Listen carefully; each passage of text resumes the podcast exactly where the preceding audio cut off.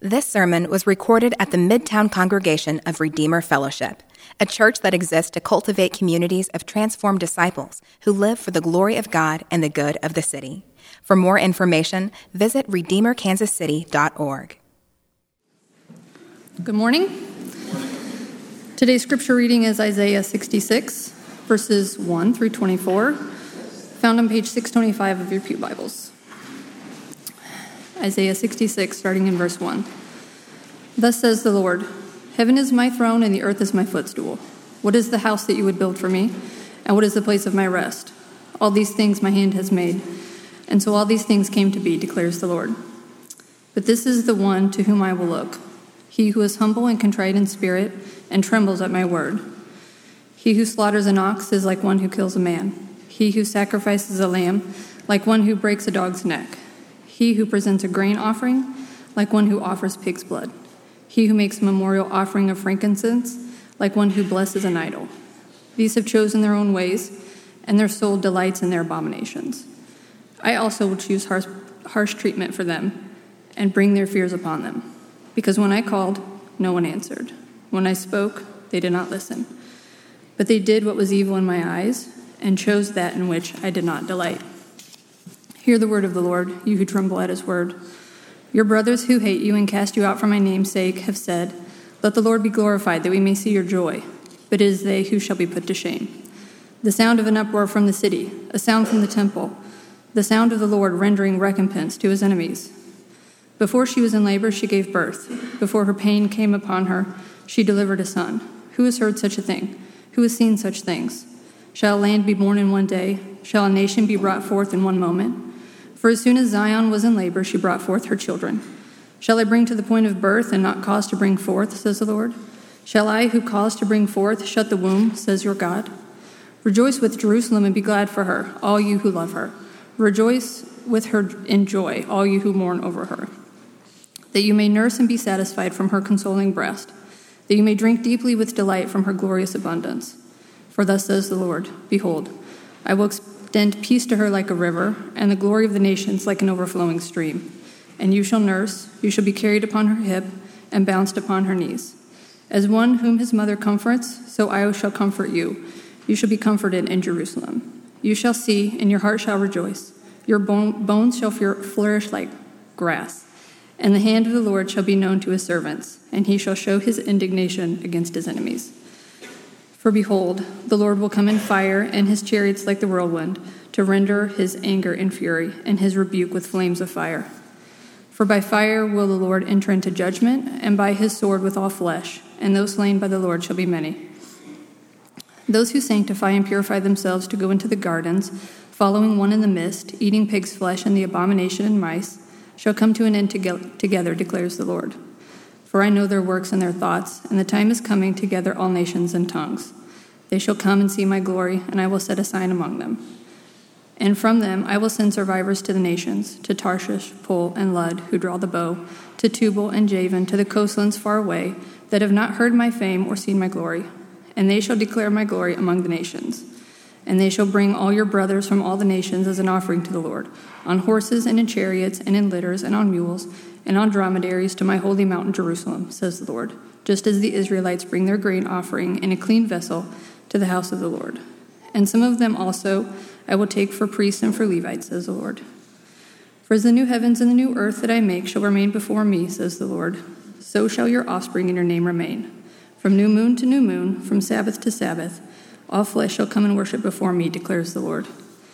And they shall go out and look on the dead bodies of the men who have rebelled against me for their worm shall not die, their fire shall not be quenched, and they shall be an abhorrence to all flesh. Amen. Well, good morning. It's good to be with you all. Uh, thus concludes our time in Isaiah. Um, yeah, we're going to dive in. Let me pray for us, and then we'll, uh, we'll hear, hear the word from Isaiah 66. God, this morning we thank you once again for your word. Thank you for this promise. Thank you for this book.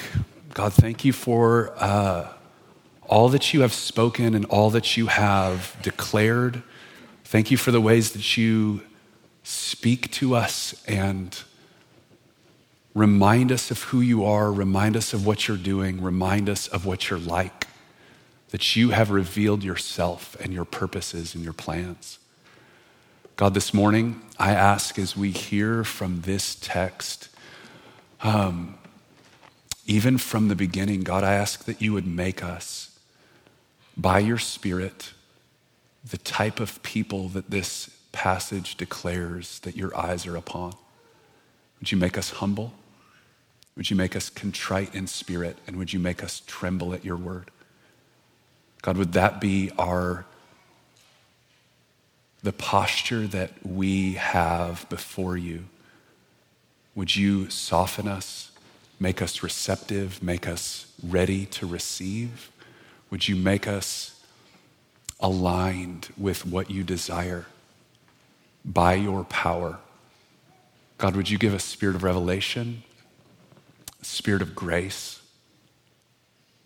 both on the speaking and the hearing of your word this morning? Would you fill us, we ask. In Jesus' name, amen. Okay, so as we come to a close in our time in Isaiah, I don't know if you felt that as we read through it, but it could be tempting to see this final chapter as a little bit of a disassociated series of declarations from God to his people.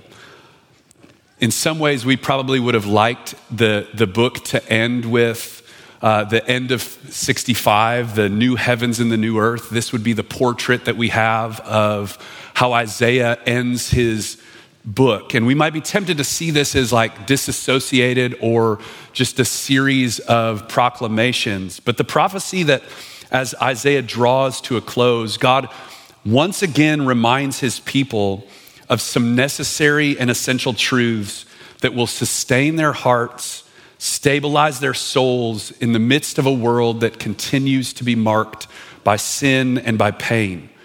He speaks again words of truth and comfort to steady them as they wait for the full and final accomplishment of his redemption in all of the earth. In many ways, this chapter is a perfect way to end the book that has spanned centuries of God's redemptive narrative as Isaiah laid it out for us, right? Isaiah speaks uh, this broad, overarching narrative that goes from the time where he was situated, dealing with real circumstances and real troubles that they were facing. He then goes forward hundreds of years to speak to a future time of trouble and pain and difficulty, and even all the way to the very end when God would bring full and final redemption. He breaks in, and this, this chapter is a great way to close this up as we're called again to a place to, of putting our hope and our trust in God, who sits enthroned over all the heavens. Isaiah has been committed from the beginning of his prophecy to demonstrate that God will stop at absolutely nothing to bring glory to his name and to prepare a people who will dwell with him forever. We've seen through Isaiah what that work looks, looks like. It looks like there will be certain judgment against rebellion and sin. We've seen that over and over and over again. We see that God promises that He will bring redemption and salvation. We see that He'll bring absolute transformation to His people who are marked by hardness and stiff neckness through their lives, he'll bring transformation to where they're no longer rebellious and hardened against him. They will be like a crown of jewels in his hands. We see a new work of creation, defeating death, bringing perfect righteousness and peace and justice to all the ends of the earth for all eternity. We see a great ingathering of all the nations. Yet, Built into Isaiah's own prophecy is an understanding that there will be some measure of delay in God's activity. There will be times where he seems to be restrained or silent, you could say, in his work. This is where Isaiah ended his prayer in chapter 64. We've looked at over the last several weeks. Uh, he ends his prayer with this question to God Why are you restrained toward us?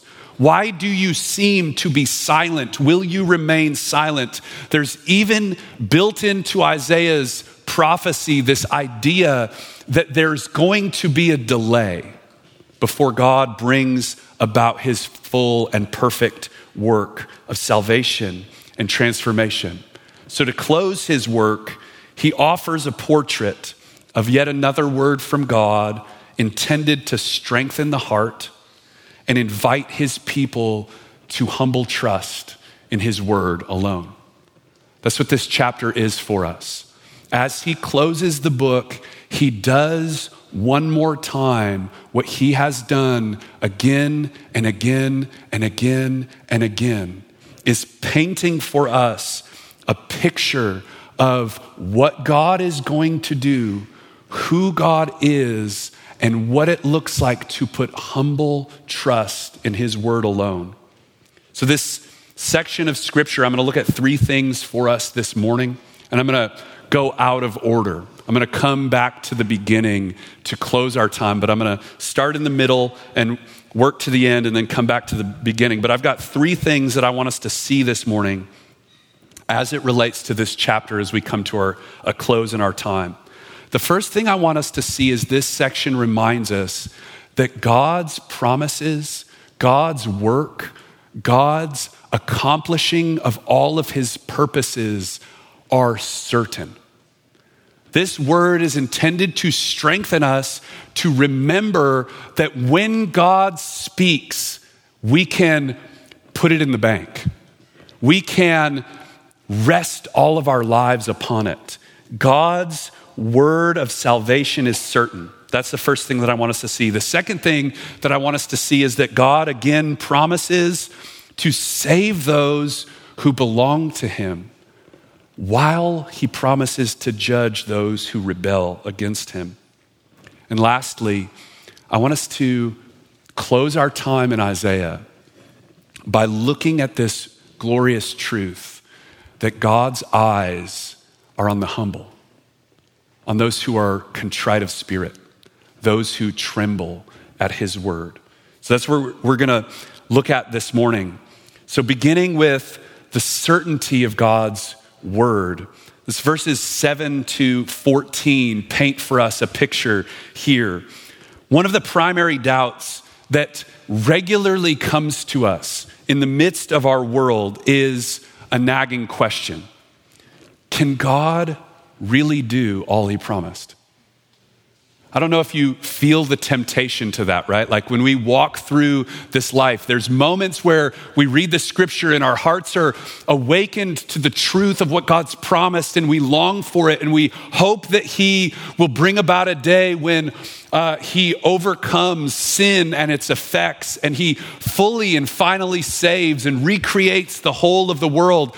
We long for those things, and then we walk back into the world, and we can be tempted to have this nagging question Can God really do what he promised? Can God really accomplish everything that he said? Has anyone heard of such miraculous and glorious things? Does this not fly in the face of everything that the world around me, my circumstances, life in this present age tells me to believe, tells me to think? It is, I believe, one of the most profound struggles and temptations of what it means to walk through this world is that temptation to disillusionment, despair, offense, discouragement, as we continue to hope for the truth of God's word. Like the initial hearers of Isaiah, we find in our, ourselves in the midst of a world still waiting for God to accomplish his perfect work of recreation and renewal. We've seen the glorious salvation of God that's been made known in Christ Jesus. We celebrate that. We've tasted of that. We bank our hope in it. We put all of our trust into it. And yet we wait for the days when He will fully and final, finally consummate all of his promises. It's in those places we're tempted to offense, right? Offense with the way that he leads. We don't understand. We can't make sense of it oftentimes.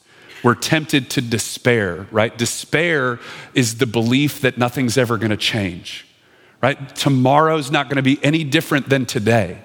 We're tempted to despair. We're tempted to be discouraged or disillusioned in the midst of a world continued that's continually marked by sin and the curse. But God promised that his accomplishment of his purpose will come about in such a transformational way that his city, the city that from the jump has been called a rebellious city, one that's marked by defilement and all these kind of things, he says, no longer will this place be forsaken or forgotten, but will be fruitful and abundant in life. Look with me at verse 7. Before she was in labor, she gave birth. I mean, think of that picture.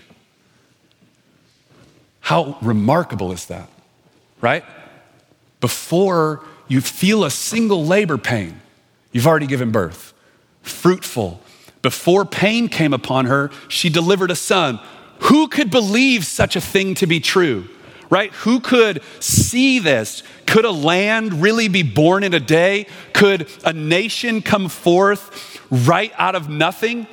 The, the question comes to us just like we have Can God really do this?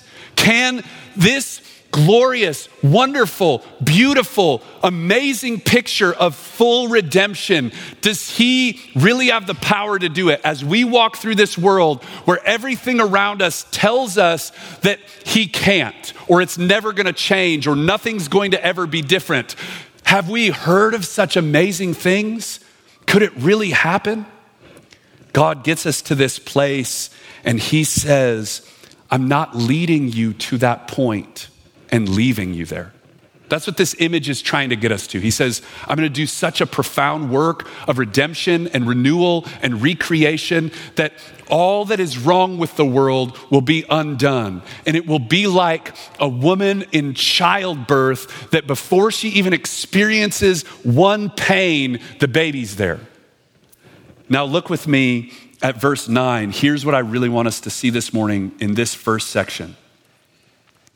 Shall I bring to the point of birth and not cause to come forth? Shall I, who caused to bring forth, shut the womb?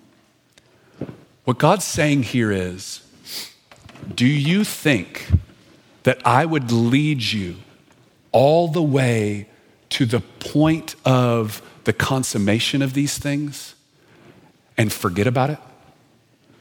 Do you think I'm the kind of God who would bring you up to the line and right as we got to that point, I would just abandon it and leave it to be and not fulfill it?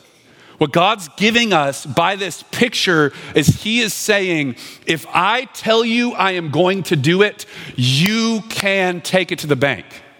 I will fully accomplish it. I will fully do it. I won't lead you to the place of bringing it forth and then leave you there. I'm not going to walk all the way up to the line and not finish what I started, God says. This demonstrates that the promise related to the salvation of God's people, a future day marked by fruitfulness, not by barrenness, will come. Even if there appears to be a delay, He won't bring us to the point of birth and leave us there. He's not going to abandon His purposes and His plans. This is a remarkable truth for us, right? As Isaiah comes to the end of this book, he wants us to remember all that has come before, all of God's words, all of God's promises. I'm going to bring wholesale salvation to the earth. I'm going to transform the world. I'm going to make a new heavens, a new earth. I'm going to save my people. I'm going to send a servant who will uh, die and take upon them the penalty for their sins. I'm going to restore them. I'm going to uh, preach liberty to the captives. I'm going to set them free. I'm going to change the entire cosmos through my peace and justice and righteousness forever. He wants us to go, You're not going to say all those things and lead us all the way up to that and then abandon it. It is certain, is what God's getting at here. He wants us to feel in our experience, God's promises are guaranteed. If God says it, He's going to accomplish it. If God speaks it, He is going to do it. He is not the type of God who would lead us up to the point of seeing all these things come together and then leave us there. That's the first thing that's important for us to see this morning. This is certain. God's promises are certain. They are they, they will be fulfilled exactly how he promised them. That's one thing I want us to see this morning. The second thing I want us to see is that this chapter, again, and it's a beautiful way to end the entirety of Isaiah because this has been his message throughout the book. He shows us one final time that God will save those who are his, but will judge the wicked. This is verses 15 to 24. We've seen this again and again and again throughout the latter part of Isaiah, throughout the book on the whole. God evaluates things as they truly are, not only as they appear. What we see here is that the final work of God that He'll bring about uh, will bring about judgment to the wicked and salvation to those who are His. The section opens with a word of judgment against those with whom the Lord is angry. Look at verse 15. He says, Behold, the Lord will come in fire, and his chariots like the whirlwind to render his anger and fury, his rebuke with flames of fire. For by fire the Lord will enter into judgment and by his sword with all flesh. Those slain by the Lord shall be many. We see it open with this word of judgment against those with whom he is angry. They'll be consumed by his fire, judged by his sword, we see. The judgment against them is right because, look at verse 18. The Lord knows their works and he knows their thoughts. God says, I have anger, fury against those who rebel against me and maintain their rebellion against me. I know their works, I know their thoughts. What he's saying there is, I bring righteous and just judgment. This reminds us that there is a final day in which God will act to bring about his redemption in the full measure of his purposes. His new creation will come and in that day, those that have rebelled will experience his justice and his wrath. Yet in the meantime, the Lord promises that he will set a sign for the nations, even to the ends of the earth. Look with me at verses 18 to 21. And they shall come and they shall see my glory. This is the end of verse 18. And I will set a sign among them and from them I will send survivors to the nations. They will declare my glory among the nations, and they shall bring your brothers from all the nations as an offering to the Lord. And some of them also I will take for priests and for Levites, says the Lord. So, in a remarkable turn at the end of the book, God promises once again that his work of redemption will touch the ends of the earth. Those who believed that they were God's people simply by their ethnicity or their external rituals might be mistaken. Right? We've seen all through this section that began in chapter 56. There's been this portrait where God has spoken out against just like external religion or external participation in the rituals of worshiping Him. And He says, That's not what I'm interested in. And so he says there's actually going to be a day when, even to the ends of the earth, even to those who are not my people, those who are not called by my name, I will send out many who will give witness to who I am, and I will set a sign among them that they might come and see my glory.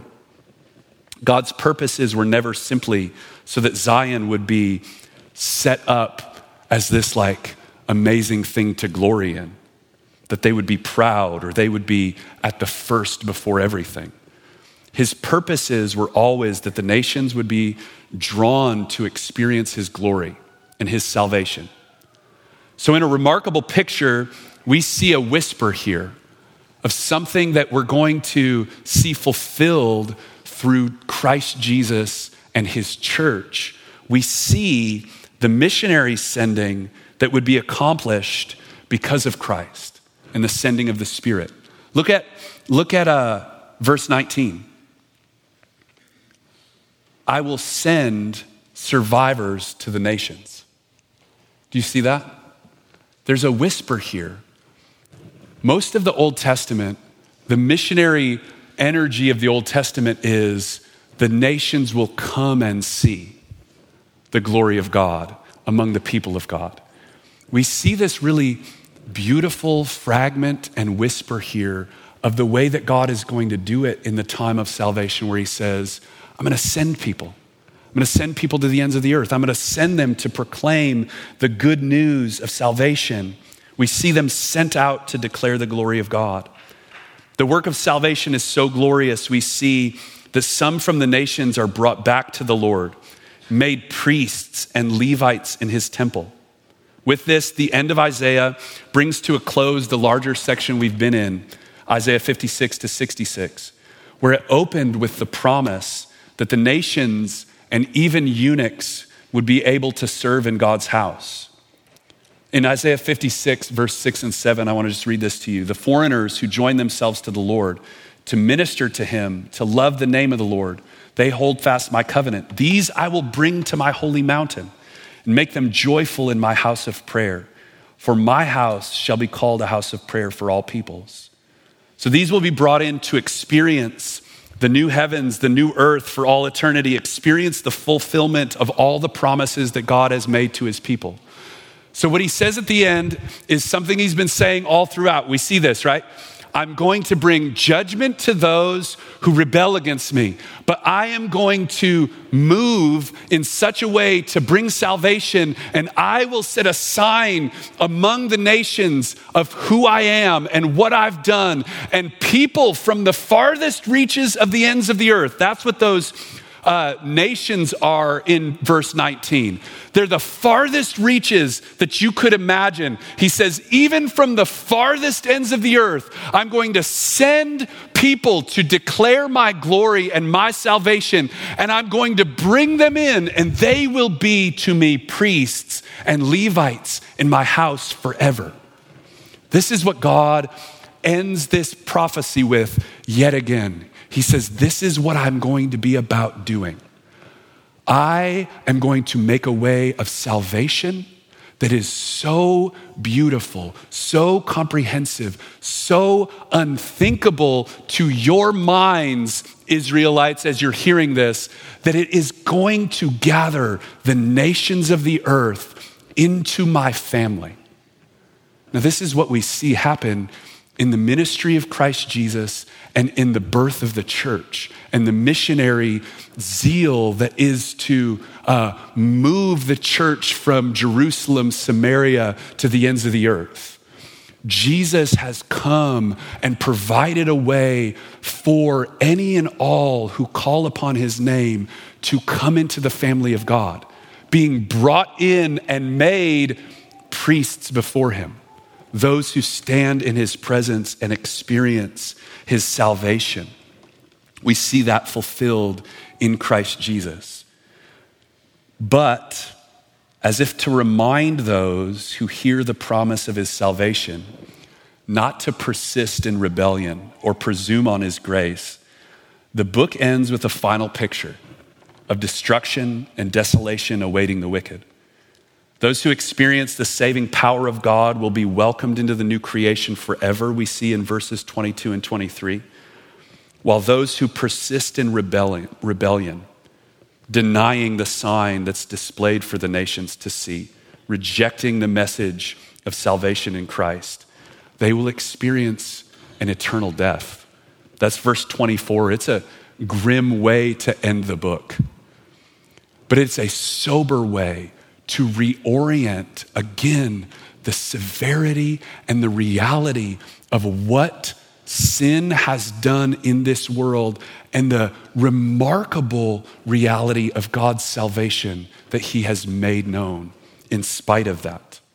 So we see again this dual message that's been with us from the very jump of Isaiah. I'm going to save those who are mine, and I will bring justice and judgment for those who persist in rebellion. Turn with me back to the beginning of 66. So, where I want us to end our time is with this reality. Just the first two verses, really. At the head of this chapter, there is a remarkable invitation and a reminder to any and all who would hear.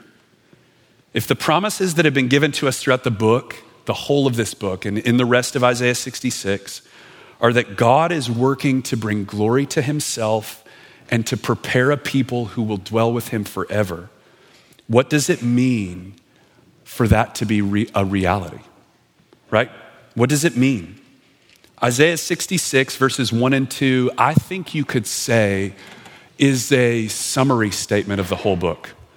It is, in some ways, like a thesis statement of the book of Isaiah who God is and what he requires.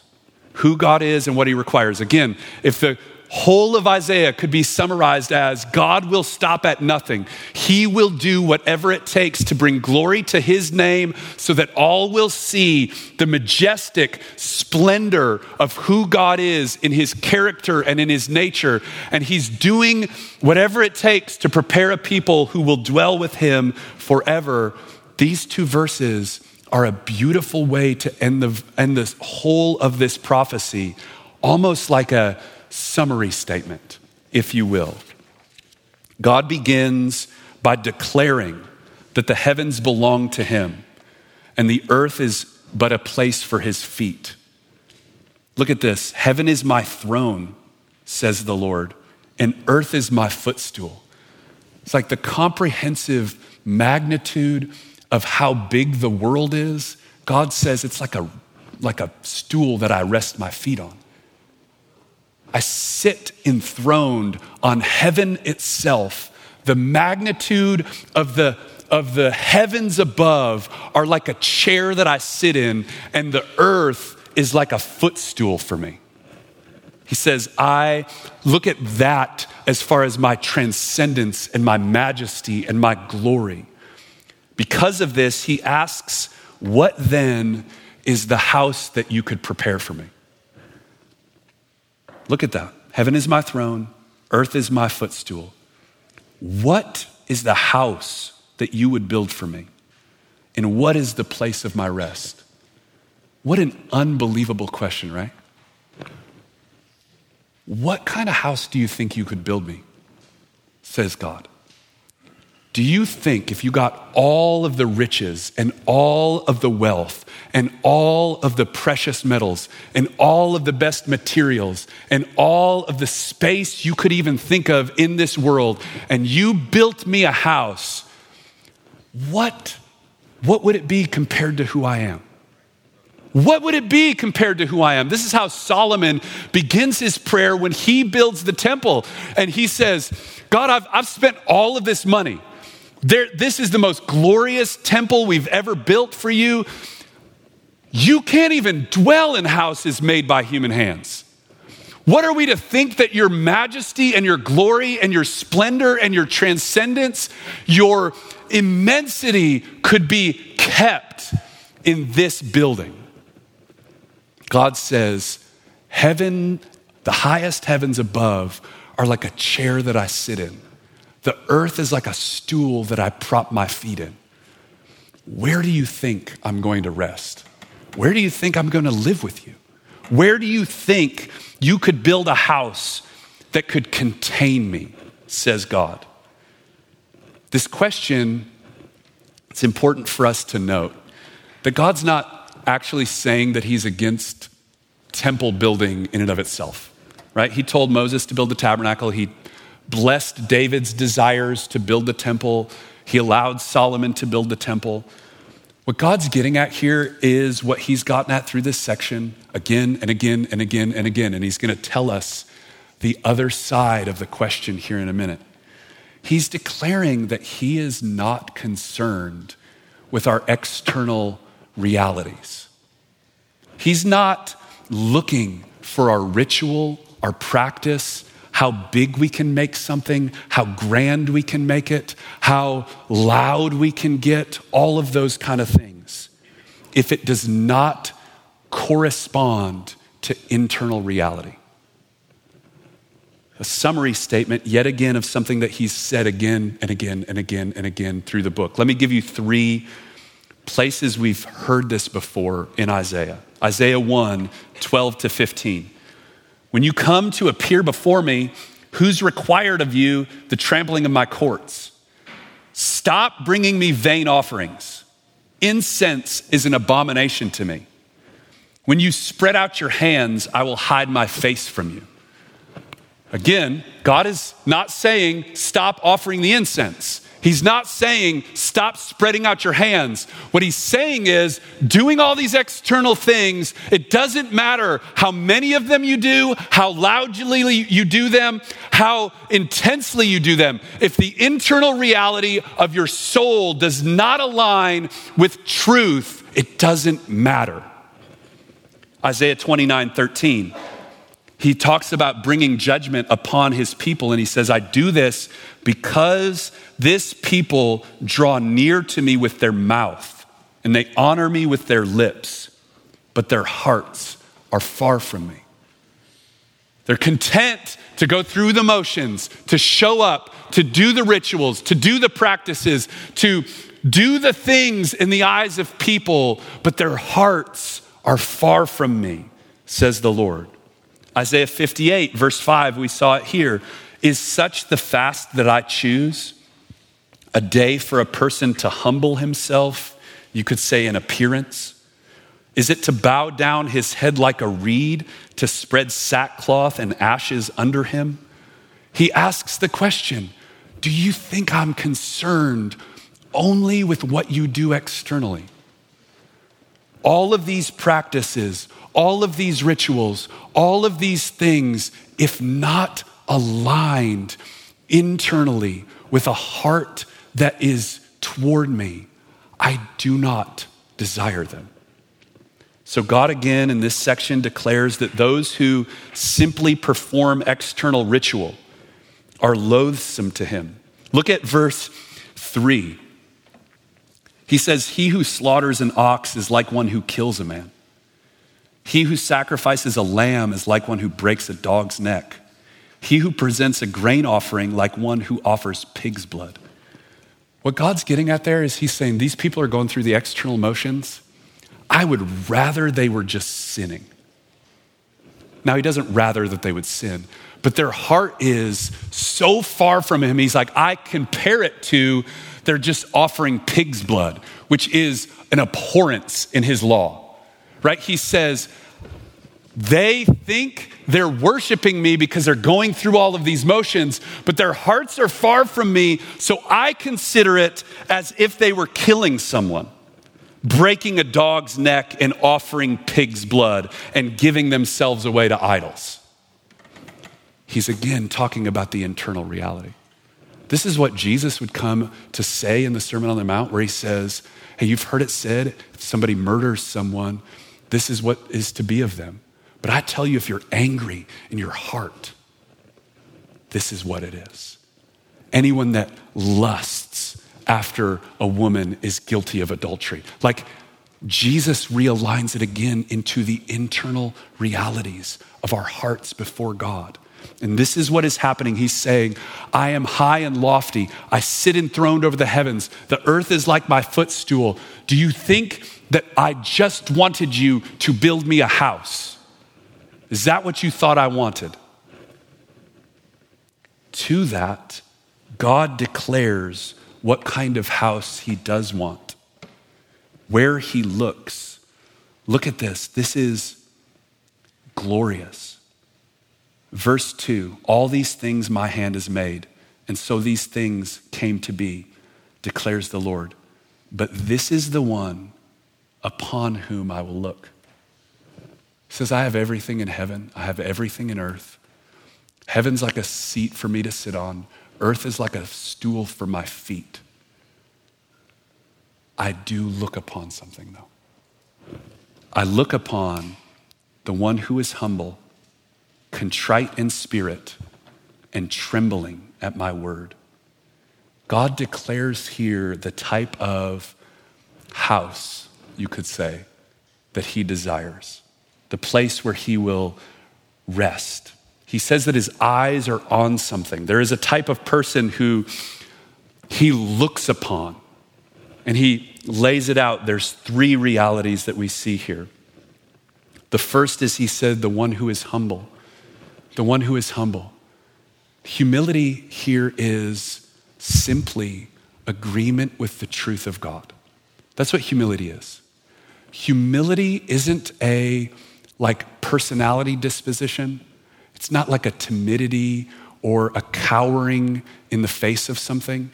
Humility is being aligned with what God says is true right? So when we look at God in His glory and we understand that He has created all things, that He is majestic and beautiful and full of splendor, and then we see ourselves rightly in, in light of Him as those who are sinful and rebellious and in need and broken, that's what it means to be humble. When we rightly evaluate and rightly see in accordance with God's truth. So he says, This is one that I'll look at. This is one that my eyes fall upon. One who is humble, rightly aligned with my truth, sees me as glorious, understands their place before me. The second he says is contrite in spirit.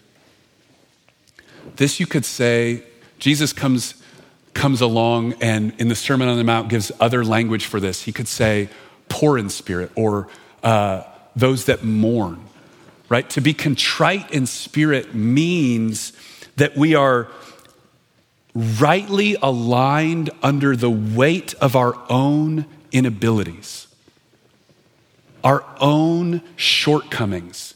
That's both because of our sin and because of our frailty as humans. Both of those realities, when we come face to face with them, that God is holy and glorious and perfect and majestic, and his standards are perfect and glorious, and we fall short of them. We have fallen short of his glory again and again and again because of our sin. The experience of that gap is contrition of spirit, where we become contrite, saying, I am poor and needy. I am broken. I am dust. There is, I have nothing to bring but need. That's what he says. He says, This one I'll look at. I look at the humble, I look at the contrite of spirit, and I look at those who tremble at my word. This, you could say, is a willingness to wholly and fully submit ourselves to the ways of God. This is an alignment of our hearts that says, whatever you say is true, and whatever you say, I will submit myself to it. I will align myself to it. By your grace, I believe that everything that you declare to be good and true is good and true. And if you declare it to be right, I align myself with it. I don't ask you to bend who you are to meet my fancy or my desires or my internal world or what I want. I submit all that I am, all that I desire, all that I want up under your ways. And if you say it, then it's right and good and true and beautiful. And I will submit myself to that. There's two passages I want, I want you to see in relation to this. Ezra comes along and gives us a beautiful picture of this in the life of the people of God when they returned from exile. Ezra 9 4 says, says it this way Then all who trembled at the words of the God of Israel, because of the faithlessness of the returned exiles, gathered around me while I sat appalled until the evening sacrifice. What he's saying is, when we started to read the scriptures together, we saw the disparity between what God desired and who we are. And that gap made us tremble at our faithlessness and our inability to do it. And so all we could do is lay ourselves out before Him in mourning and in weakness and petition Him to show up and save us. Again in Ezra 10:3 he says it this way, "Therefore let us make a covenant with our God to put away all of these things according to the counsel of my Lord and of those who tremble at the commandment of our God, and let it be done according to the law."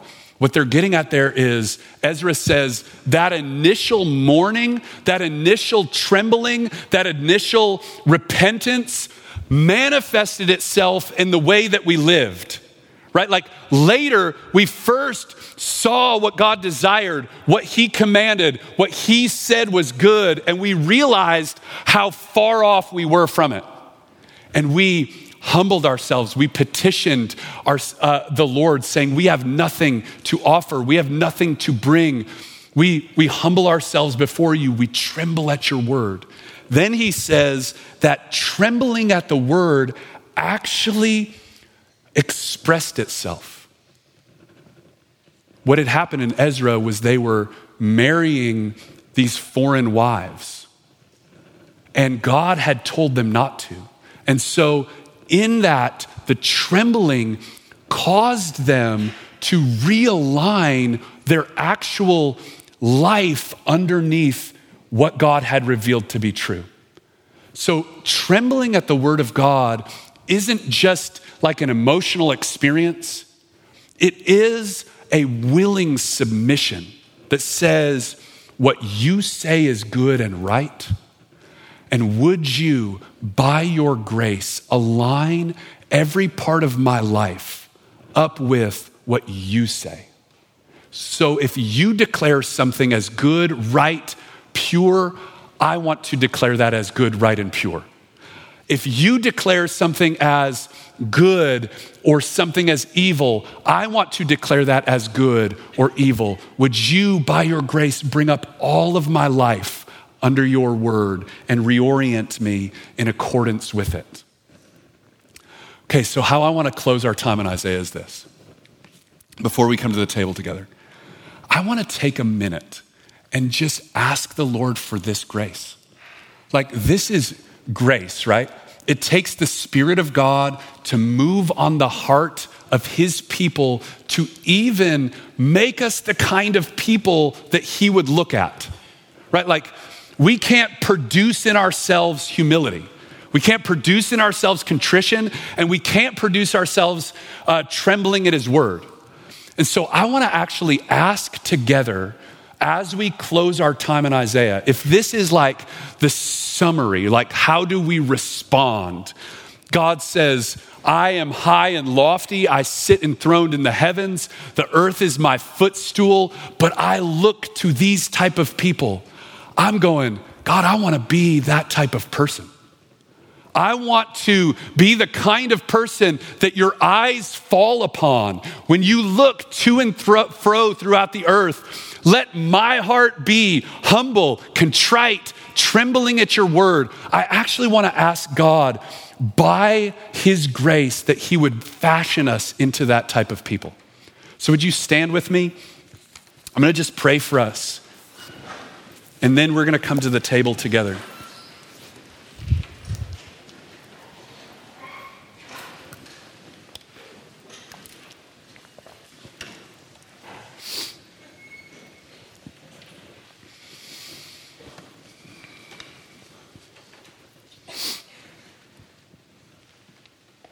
Let's just take a moment, just wherever you are.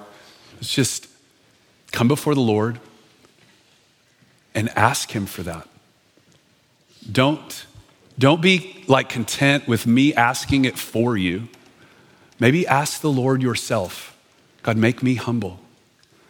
God, would you realign my perception of reality in accordance with your truth? God, would you show me your glory, your majesty, your splendor? And would you show me my need?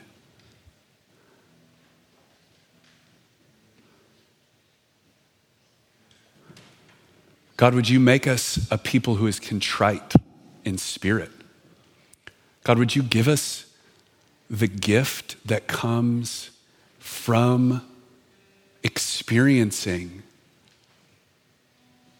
your grace, your glory, your splendor, and our need, which is to be contrite before you, to remember that we need you, to remember that we have nothing, that we are dust. And we need you to move We need you to save. We need you to empower. We need you to come close to us.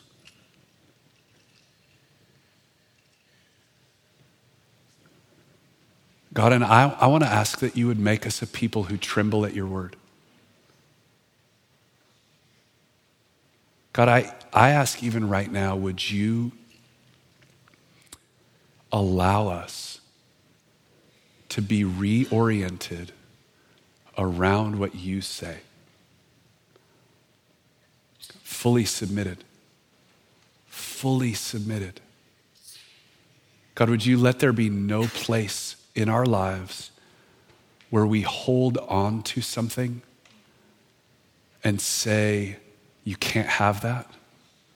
Or we ask you to bend or move around our desires, our longings, our preferences, our,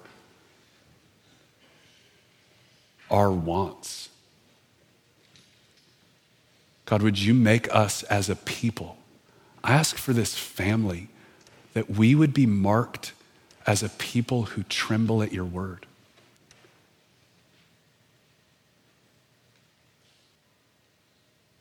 God, we say we have no other hope, no other help but you. God, your you are high and lofty. You sit enthroned in the heavens, and the earth is your footstool. God, so would you would you come against every place in our hearts where we are content to either go through the motions or think that because of our endeavors and our labors and our activities and our uh, works that we could create a place suitable for you to dwell. God, you do declare that you, you look upon those who are humble, contrite, and trembling at your word. So we ask for that gift. and we recognize and remember and honor how you have saved, how you have worked. We remember that you have not left us without hope.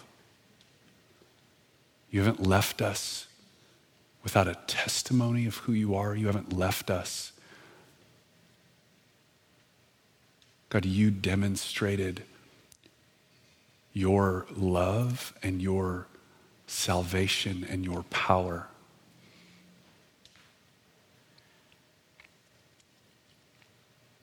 And on the night he was betrayed, Jesus, he took a loaf of bread, he broke it. He said, This is my body. Do this in remembrance of me. It's broken for you. And in the same way, he took a cup of wine and he passed it and he said, This is the blood, my blood, the blood of the new covenant shed for the forgiveness of your sins. Take it and drink of it. Do this in remembrance of me. So we're going to come and receive the elements this morning. The way we take communion at Redeemer is you tear a piece of the bread off, dip it in the cup. We have wine in the stoneware, juice in the glassware. We'll have servers in the front, middle, and up in the balcony. And we have this morning a little bit different. We've got a gluten free station that is going to be intinction. So a wafer, and you dip it into the cup. Uh, up here to my right, um, if you need that. If you're a if you're in the room and you put your faith in Jesus, we want to invite you to come and take this with us. If you're if you don't put your faith in Jesus, if you're not trusting in him this morning, if you're not believing in him this morning for your salvation, we ask that you not come and take this meal with us. This meal is for uh, the family of God, those who have experienced salvation in Jesus Christ. Um, we're glad you're here, but we ask that you not come and take this with us. We have prayers um, in cards uh, in the seatbacks in front of you if you if you need help as to like what it might look like to talk to God this morning. Um, but uh, for those of you who are coming, uh, come and receive uh, the elements this morning the broken body and the shed blood of Jesus Christ.